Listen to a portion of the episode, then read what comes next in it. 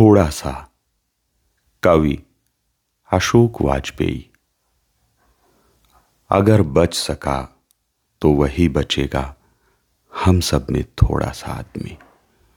जो रौब के सामने नहीं गिड़गिड़ाता, अपने बच्चे के नंबर बढ़वाने नहीं जाता मास्टर के घर, जो रास्ते पर पड़े घायल को सब काम छोड़कर, सबसे पहले अस्पताल पहुँचाने का जतन करता है। जो अपने सामने हुई वारदात की गवाही देने से नहीं हिचकिचाता, वही थोड़ा सा आदमी जो धोखा खाता है, पर प्रेम करते रहने से नहीं चूकता। जो अपनी बेटी के अच्छे फ्रॉक के लिए दूसरे बच्चों को थिगड़े पहनने पर मजबूर नहीं करता।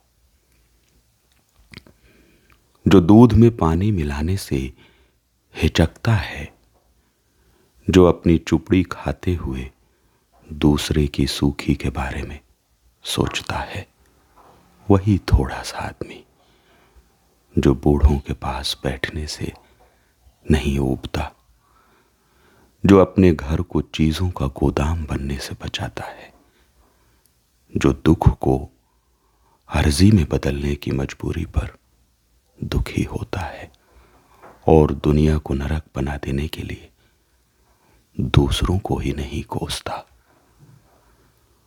वही थोड़ा सा आदमी जिसे खबर है कि वृक्ष अपनी पत्तियों से गाता है।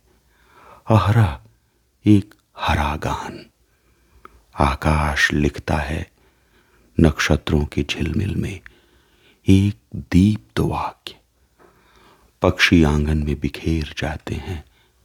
एक अज्ञात व्याकरण, वही थोड़ा सा आदमी, अगर बच सका तो वही बचेगा, थोड़ा सा।